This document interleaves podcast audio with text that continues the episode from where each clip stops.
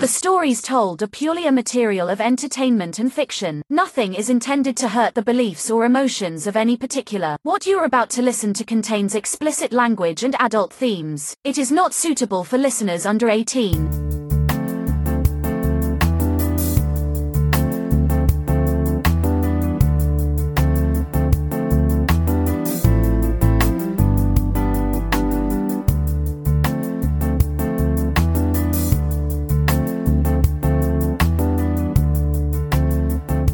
Welcome back to the Tales by Orange Peel Doris. I am your host, Elise, and I want to thank you for listening. All right, so I am back from my two week break on a quick little vacation. And uh, I don't know about y'all, but the 4th of July this year was uh, as amazing as they are every year. this year, Nothing got on fire, didn't blow anything up. You know, beer, warm weather, fireflies, pretty good year. a few years ago, I was at uh, my mom and dad's, and they live over there by uh, Buffalo River. So my dad bought like three bags of fireworks and put me in charge to set them off in the backyard. Um, we set up a stump for safety, and um, we had friends there sitting at the picnic table, and it's about 50 feet away, you know, safety first. So I had been setting off the fireworks for a while, and my dad hollers out, Is this the last one? Well, it coincidentally was the last one. So hollered, Yep, sure is. and uh, it was a mortar. So I had it on the stump for safety and I did everything right. I lit it, had it slide down the tube. I was walking off, but glancing just to make sure. And that fucker actually by itself slowly tipped and aimed straight for that picnic table. Oh shit. So I yell, heads up, and then die laughing as I'm kind of stepping out of the, out of the way. And uh, it was hilarious. Everybody just kept having their conversation because they couldn't get out of the picnic table in time. And it was just happening all around them and hitting the house is great. My dad didn't think so. He's he's kind of like Red Foreman, and that's his uh, his nickname that I have for him. It's even in my uh, phone, Dad, aka Red Foreman. And so he's checking the brick house to make sure that it's not on fire, stomping out the grass. But it was great. That was really fun. Uh, good times. And um, the other thing that we did there years ago um, is my brother and I would set off uh, sparkler bombs. I'm not sure if anyone's done that, but damn, that can literally blow up a toilet. So, other days in July to celebrate are uh, Kissing Day. And uh, sounds great. It was on the 6th. Um, the 9th of July was uh, Sugar Cookie Day. And uh, the sugar cookie was actually invented by a group of Germanic settlers who arrived in Pennsylvania um, in 1700s.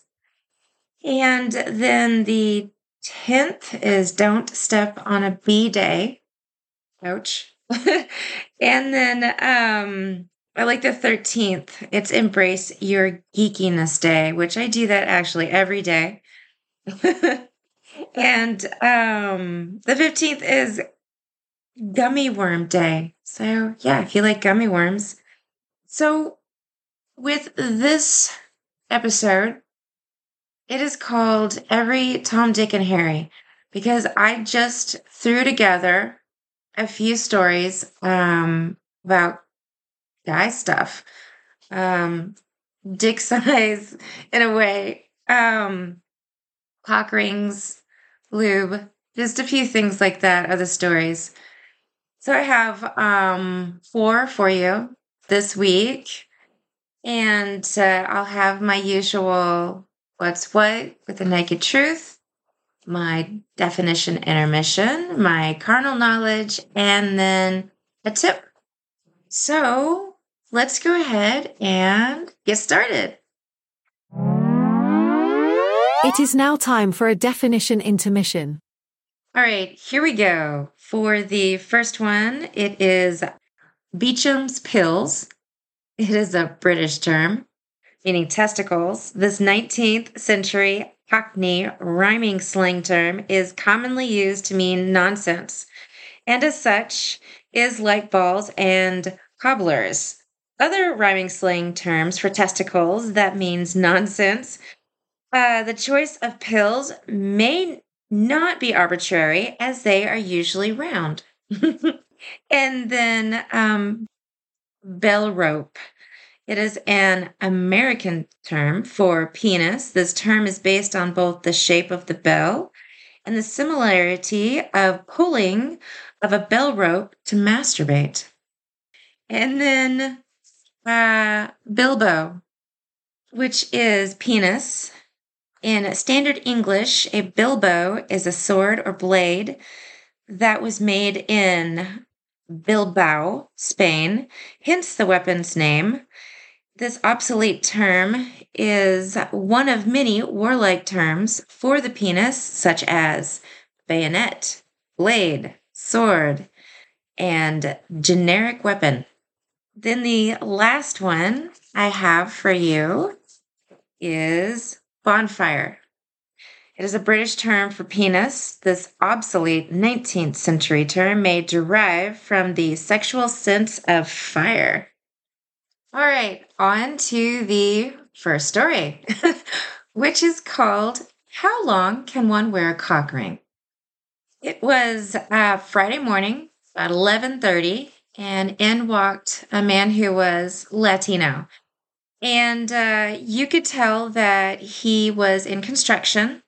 Um, his accent was strong, but you could tell he had been here for a few years. He spoke very good English. And uh, he made his way to the back to where the cock rings were. And after a few minutes, I went back there to ask if he had ever bought a ring. And um, if he knew how to use one. And he had not. So I went through all of the information that we have um, about cock rings. Stop the story. So if this is your first time on my podcast, I do want to let you know or remind um, previous listeners that with a ring, you always, like any toy, wash it with antibacterial soap and water before and after use.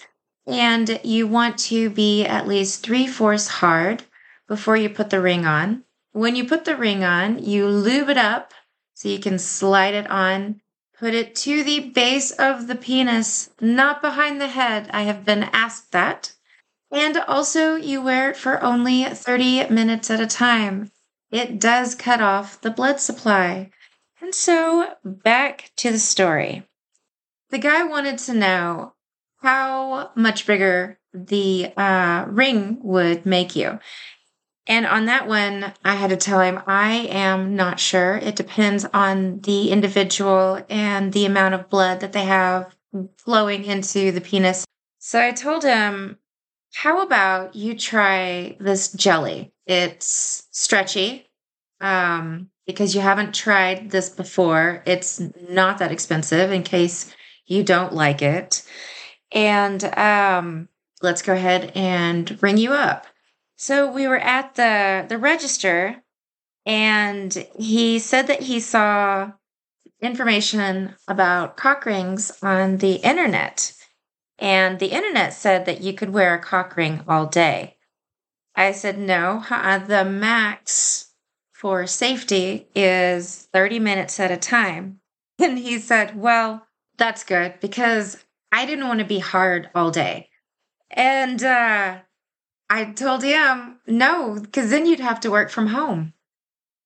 If you like what you're hearing, please subscribe to my podcast. A break with a carnal knowledge expression. All right. So for carnal knowledge, I have pressing dangly parts. or playing peekaboo with your vein cane in the flesh pipe. Playing Tetris for all y'all 80s kids out there. And then playing a game of Mr. Wobbly hides his helmet. And if he's wobbly, I recommend a cock ring. Stiffen that up. The name for the second story is 30 Minutes. So I was working one evening, and a guy in his probably early 60s uh, came up to the register to purchase a cock ring. And as I rang him up, like I would anybody that was in the store, giving them information, I asked, Have you wore a ring before? And uh, he said, Yes. I said, Okay, good. So you know you wear it 30 minutes at a time and then take it off. And then he comes back and tells me, I'm wearing one right now. And I kind of just stared at him for a split second and uh, said, Okay, 30 minutes. Please check out my website at www.orangepeeldoris.com. Now, a moment on What's What with the Naked Truth. Okay, so I want to talk about sausage. And I know the theme has been Dick in this episode of every Tom, Dick, and Harry, but I want to mention the sausage tree or Kigelia it is a tree that is found in Africa. Uh, the tree can grow up to 66 feet in height with smooth gray bark on juvenile trees that peels as the tree matures. It uh, is in areas of plentiful rainfall and it is also an evergreen. The third story I have for you is called Dirty Balls. Um, one day I ran up to the store on my day off to help the owner with something. And while I was up there, there were three guys that looked like they were in college and they were looking at the flavored lube pillow packs that we sold. And the owner said, uh, Those are used for oral guys. And I want to tell you, there is nothing worse than going down on a guy with dirty, sweaty balls.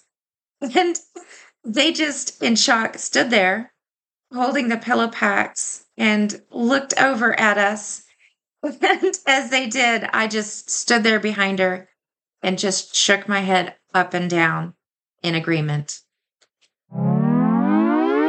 It is now time for a definition intermission.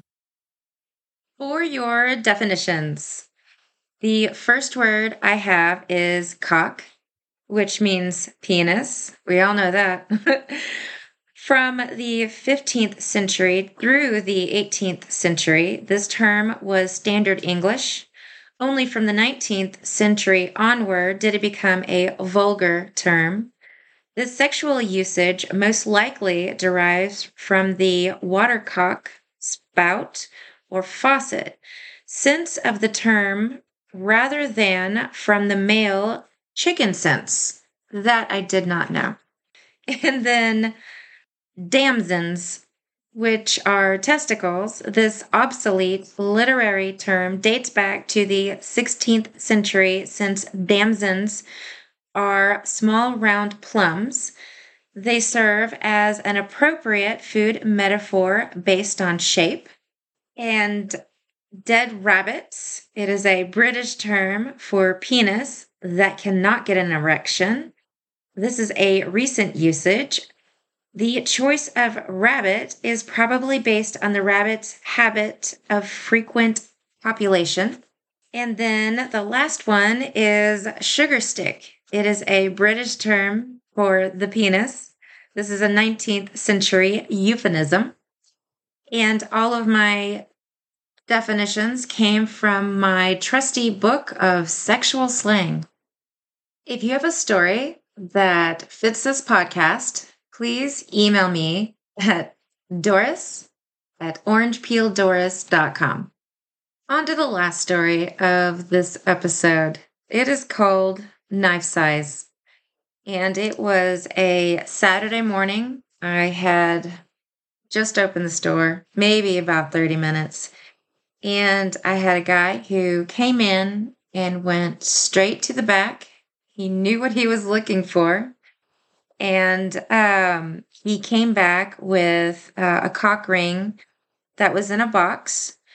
And I started to ring him up. And as I did, I said, Would you like me to open the box and show you the product? And uh, he said, Sure, yeah, you can do that. Well, there were three staples on the packaging. And so I reached over to grab my little pocket knife to start taking out each staple. And it took a few seconds. And uh, as I was doing that, out of the corner of my eye, the guy grabs his knife and flicks it out. And this was huge. It was like an eight inch blade. And I said, Oh, I've, I've got it. I've just got one staple. I appreciate it. Um, a little shocked that a person pulls out this huge knife while I'm behind the counter and there's a register. anyway, so I opened the product, let him take a look at it, and finish ringing him up. And um, when I did, I said, I appreciate you again trying to help me with this box, but my knife worked just fine. And then I told him, it's not the size that counts, it's how you use it. And then he kind of chuckles and responds, Hell yeah, that's right. For the tip of the week, um, if you have not wore a cock ring, my recommendation would be to start off with a jelly. They are very stretchy. The silicone ones are more firm. And the metal rings, I would be weary unless you are really experienced in that. And then if you're wanting to be adventurous, they do have the cock rings with a vibrator. Depending on the shape of the little bullet on the cock ring, there's one that if you put it upright and have the lady on top of you, then she could potentially have uh, vibrations on her clit. Or if you wear the ring like uh, you're supposed to and have it above the balls on the bottom side of the shaft, then um, you can also get a pretty good blowjob with that as well. So there's just a lot of different products out there and, you know, have fun. This concludes the episode of Every Tom, Dick, and Harry. I want to thank you for listening to my shenanigans again for another week. And uh, I will be here next week. And happy hump day. Please check out our website at www.orangepeeldoris.com. A shout out to zapsplat.com for music and sound effects. Thanks for listening. Till next time.